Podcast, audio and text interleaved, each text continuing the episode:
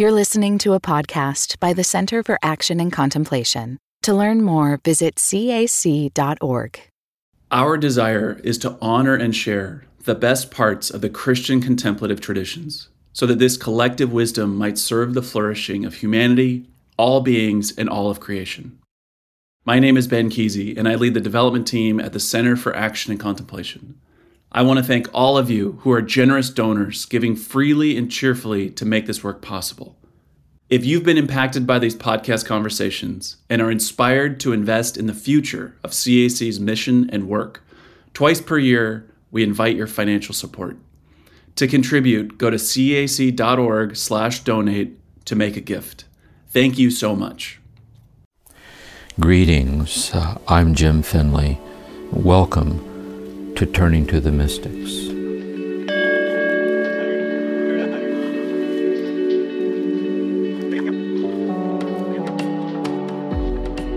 Greetings, everyone, and welcome to our time here together. Returning to the Christian mystic St. Teresa of Avila to help us to deepen our experience of and response to God's presence in our lives. In the, in the previous session, uh, Kirsten and I engaged in kind of a dialogue, and um, the context of which I, I introduced Teresa Avila, a brief sense of her, her life, and then this book, The Interior Castle, which we'll be going through here, one of the great classics in Christian mystical literature. So, in this session, I want to uh, be, uh, go over the same text I, I went to previously, in that initial session, but looking at it in a more intimate way. So, to uh, I'll read the passage. So, this is the interior castle, uh, Saint Teresa of Avila, uh, chapter one, first paragraph. The beginning of the second paragraph.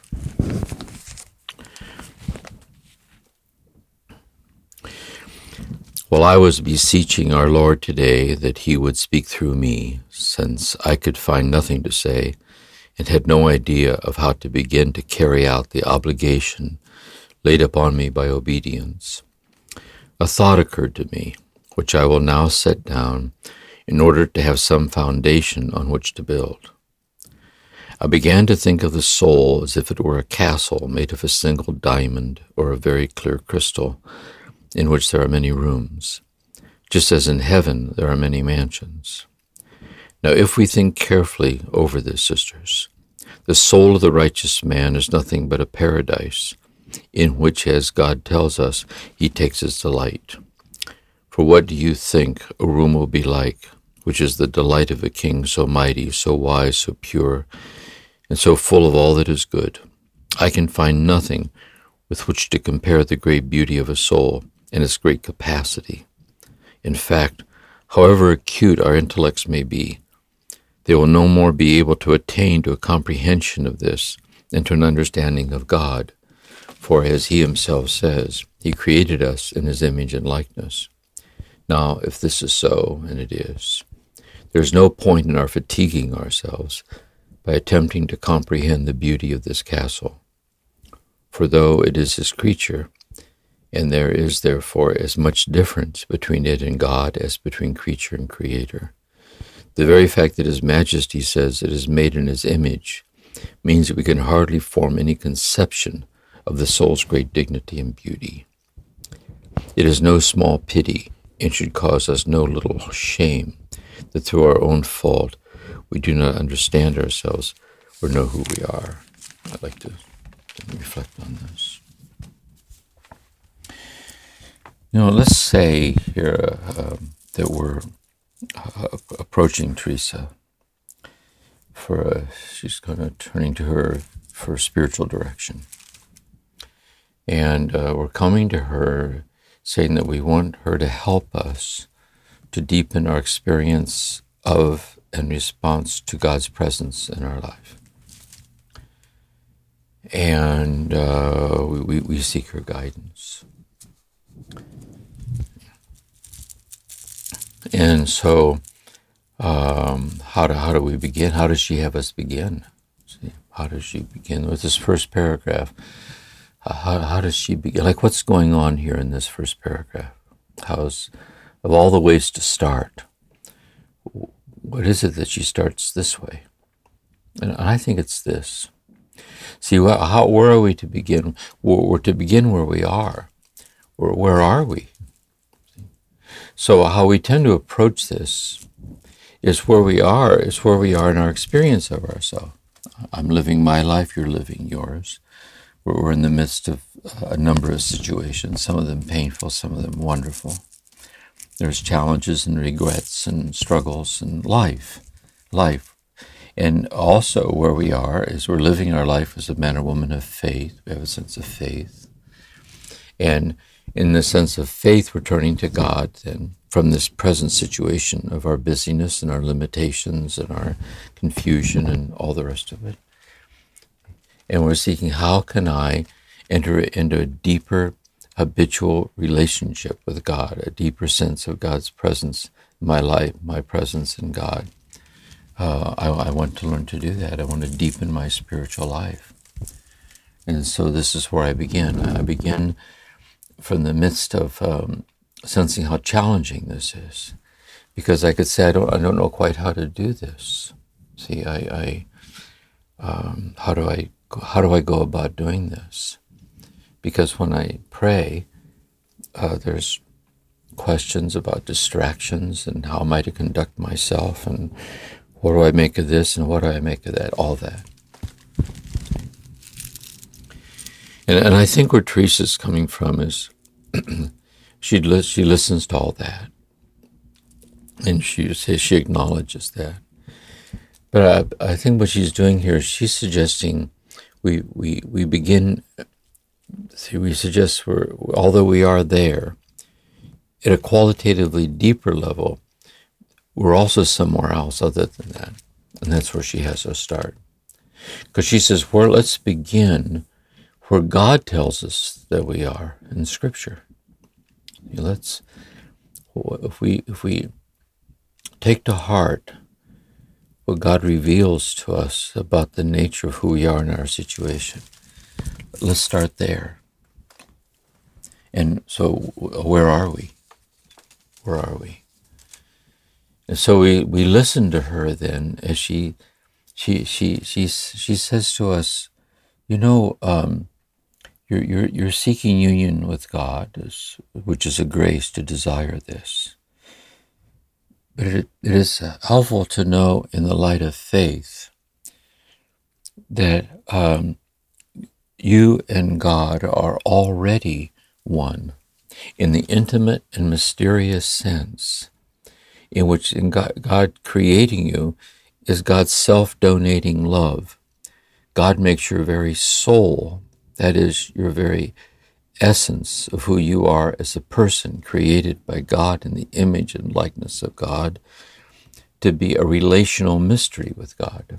That your, your very soul, the very mystery of who you are, and the very mystery of who God is, are already uh, intertwined in an alchemy of a kind of transsubjective communion of a oneness so when Jesus says, I, I came to you, I, I have life and have it more abundantly, the life is the one life that is at once God's and our own. That we're in a subsisting relation with God, and that subsisting relation is our soul, which is our God given godly dignity, is our soul. So, in effect, then, we're kind of a, a, a um, we're, we're a relationship with God seeking God. That is, we, we're, we're in a subsisting relation of oneness, which is our very reality, because if God would cease loving you into the present moment, at the count of three, at the count of three, you'd vanish. For you're nothing, absolutely nothing apart from the love of God. She says, because you're a creature, and therefore without God, you're, you're absolutely nothing apart from God. Yet in your very nothingness without God, by the very generosity of God, your very presence is the presence of God, which is the mystery of your soul. Therefore, a place to begin then is by taking God seriously as God reveals to us or invites us to reflect upon the stature and the mystery of our own soul. And so she she uses then this metaphor of a castle that our soul then uh, must have about it then being such as it is created by God that your own soul has a quality that it's, it's elegant, um, it's vast, it's uh, mysterious, it's graced, it's luminous, it's inherently holy. And uh, this is the mystery of your soul. And furthermore, not only in reflecting on yourself in this way, on this mystery of your soul, not only that, but then God, whom the whole universe cannot contain and who's being poured out and given away in and as the mystery of your own soul and your nothingness without God, that God lives inside of you in the innermost hidden center of yourself. And therefore, if we think of heaven as where God lives, and if God lives in you, then you're God's heaven. That is, that you're the one in whom God takes his delight. You're the one in whom God delights, that you are uh, the beloved of God, God's heaven.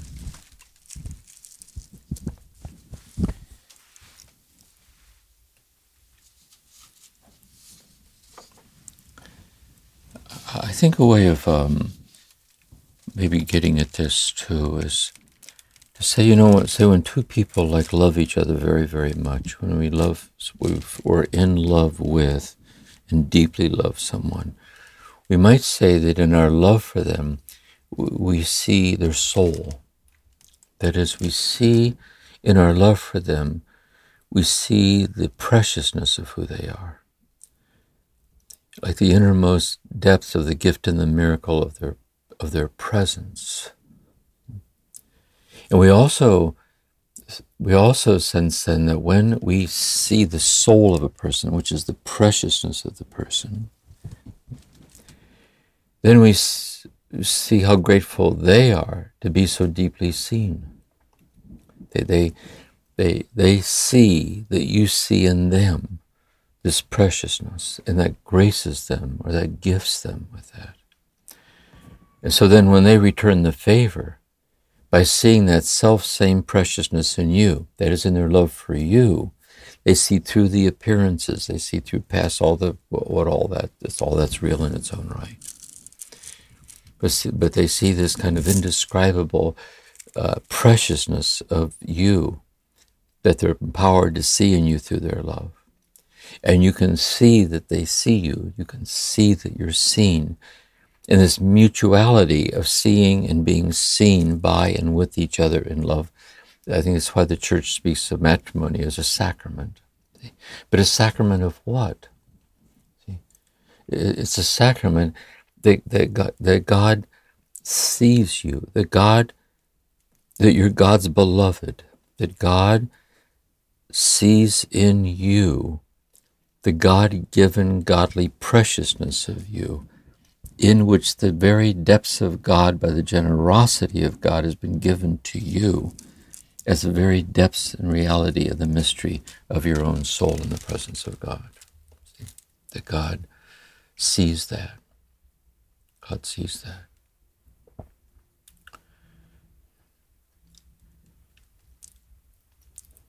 And then, so the next paragraph then is no small pity and should cause us no little shame that through our own fault we do not understand ourselves or know who we are. Because here, then, I think Teresa helps us by laying bare our situation. This, this, our situation is God. In God we live and move and have our being. God is, God is our situation. And, the, and the, the substance of our very soul is the generosity of God being poured out as this manifested presence of God as our own deepest identity mystery of our soul, a God given godly nature. But then going back to how we started out, asking for God's help, how am I ever going to be able to figure out how to find you? Now we're able to see that we tend not to see the God given godly nature of ourselves subsisting in God, sustained in God. We sin not to see that. And uh, therefore, our dilemma then of not seeing this, because we're so, it isn't just that we, I think, it's not just that we we're not imagining our challenges and our problems and our crises and our struggles. And I'm sharing this with you now in the mix of the pandemic going on and things in my own life. And life's hard. And there's all kinds of challenges and lots going on. It isn't that these aren't real, they are real. It's just that we go around imagining that these conditions that we're in have the final say in who we are we tend not to see that love and love alone has the final say in who we are. Because God is love, being poured out and self donating love is the very mystery and gift of who we are as our soul. That's the issue. So now our dilemma then becomes something intimate. For now we see our tendency not to see the divinity of ourself that alone is real as a capacity to be actualized. That is, I, I am this because God says so. This is, this is who I am. I am the beloved. God is seeing me here now. God's seeing you here now through and through and through and through and through. As precious as God is precious, as vast as God is vast.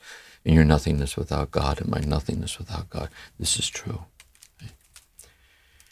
But my situation is I tend not to see what's true. Am I when I hear it, when I hear Teresa talk like this, it sounds so beautiful. And in my heart I know it's beautiful because it's true. Jesus loves me, yes I know, for the Bible tells me so. This is the good news. This is really true. But I'm kind of caught in my powerlessness to experientially see and habitually abide in who I know God knows me to be. So this is a, this is my dilemma. See? And so Teresa says, well, what you're to do then is to realize this dilemma, which is the first mansion of the soul, of the seven mansions. This is the first mansion. Being a riddle to yourself in this graced way is a gift. It's a gift. And so when you when you go to prayer, when you go to prayer, you know, and you, you, you commit yourself to a daily rendezvous with God, asking God to help you and guide you to habituate yourself to be more habitually aware of this love alone that is ultimately real, of which you tend now to be so unaware. Don't be disheartened if you're discouraged. Don't be don't don't be disheartened if it's hard to be faithful to daily meditation. Don't be don't be disheartened if the pressures of the day tend to intrude themselves upon your quiet time with God, because this is the burden and the gift of being in the first mansion. And uh, so when she speaks of reptiles, later she's going to speak of these, these we realize we get into this state, and, and these, these reptiles we're looking at next time, these, these reptiles and our habits of the mind and heart that compromise this union that we're looking for. And I would say for right now, one of the, one of the main reptiles is believing that what's possible for us with God is being determined by what is possible for us to attain. And um, so she says, uh, Teresa says, For God's will is that no bounds should be set to his works. And therefore, we should not give authority to our limitations as determining what's possible, but rather we should learn to trust in God's infinite love for us, revealing to us that even God is possible and is possible for us in the midst of our limitations. So, here then, it seems to me, is uh, where Teresa would have us start. I think she, she quietly asked of us that we would go to a daily quiet time with God. And she says the door through which we enter into this first mansion, she says, is in the first is as far as I can understand, she says this in the first mansion, first chapter one. The door of entry into this castle is prayer and meditation. For what is prayer? Prayer is the sincerity of asking for such things. See that when I when I come to prayer, she says that when I go to prayer, she says the prayer is being aware that when we is talking to God and talking to God, being aware of who we're talking to.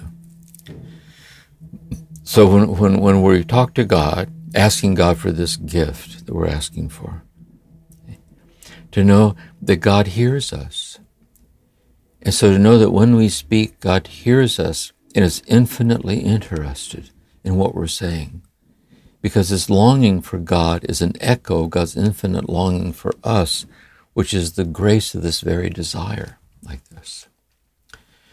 And so I think what's being asked of us here then is a kind of a, a patience to let ourselves kind of slowly get acclimated into um, a very subtle, but very delicate, um, kind of wondrous way to begin to, to see ourselves and to understand ourselves, to be present in the presence of God, seen in this way so that when we um, sit with the scriptures or pray or reflect upon things, or reflect upon this. This is our lecture. Reflect upon this. Bring this to God. That in the daily rendezvous with God, when the prayer and meditation ends, ask God for the grace not to break the thread of such sensitivity, so that as we go through our day, we look for these little sideways glances, these little hints, these little intimations of this kind of subtle shift in a paradoxical state of realizing God's infinite oneness with us in our powerlessness and weakness, deeply accepted, to reciprocate to this love that's sustaining us breath by breath, heartbeat by heartbeat, and to place our trust in that. And to know that this is efficacious unto holiness.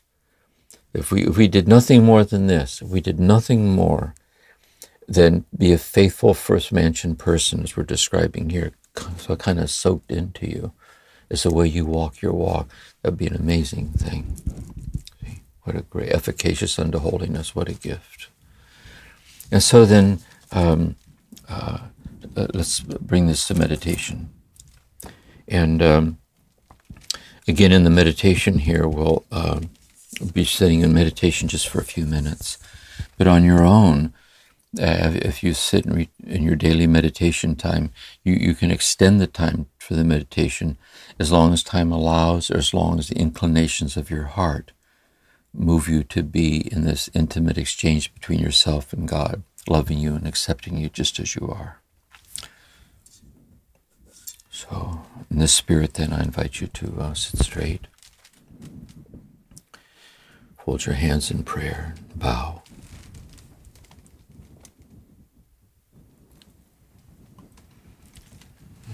Repeat after me. Be still and know I am God. Be still and know I am. Be still and know. Be still. Be.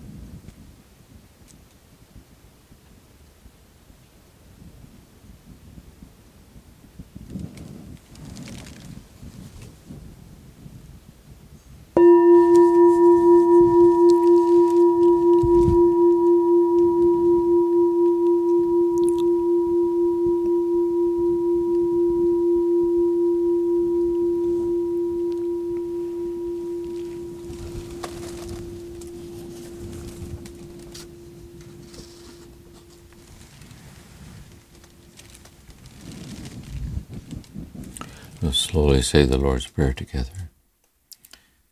Our Father, who art in heaven, hallowed be thy name. Thy kingdom come, thy will be done, on earth as it is in heaven. Give us this day our daily bread, and forgive us our trespasses, as we forgive those who trespass against us. And lead us not into temptation, but deliver us from evil. For thine is the kingdom, the power, and the glory, now and forever. Amen. Mary, Mother of Contemplatives, pray for us. Saint John of the Cross, pray for us. Saint Teresa of Avila, pray for us. Blessings. Till next time.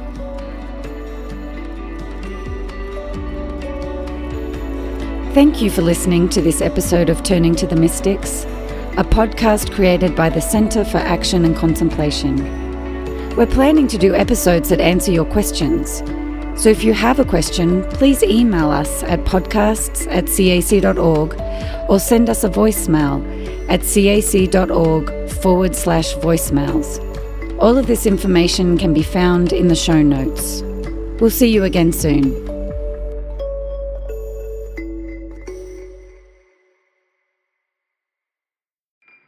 Do you feel called to walk a more contemplative path?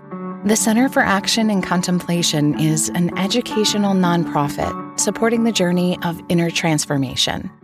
Our programs and resources will help grow your consciousness, deepen your prayer practice, and strengthen your compassionate engagement with the world. Learn more about our resources, such as publications, podcasts, email series, and events at www.cac.org.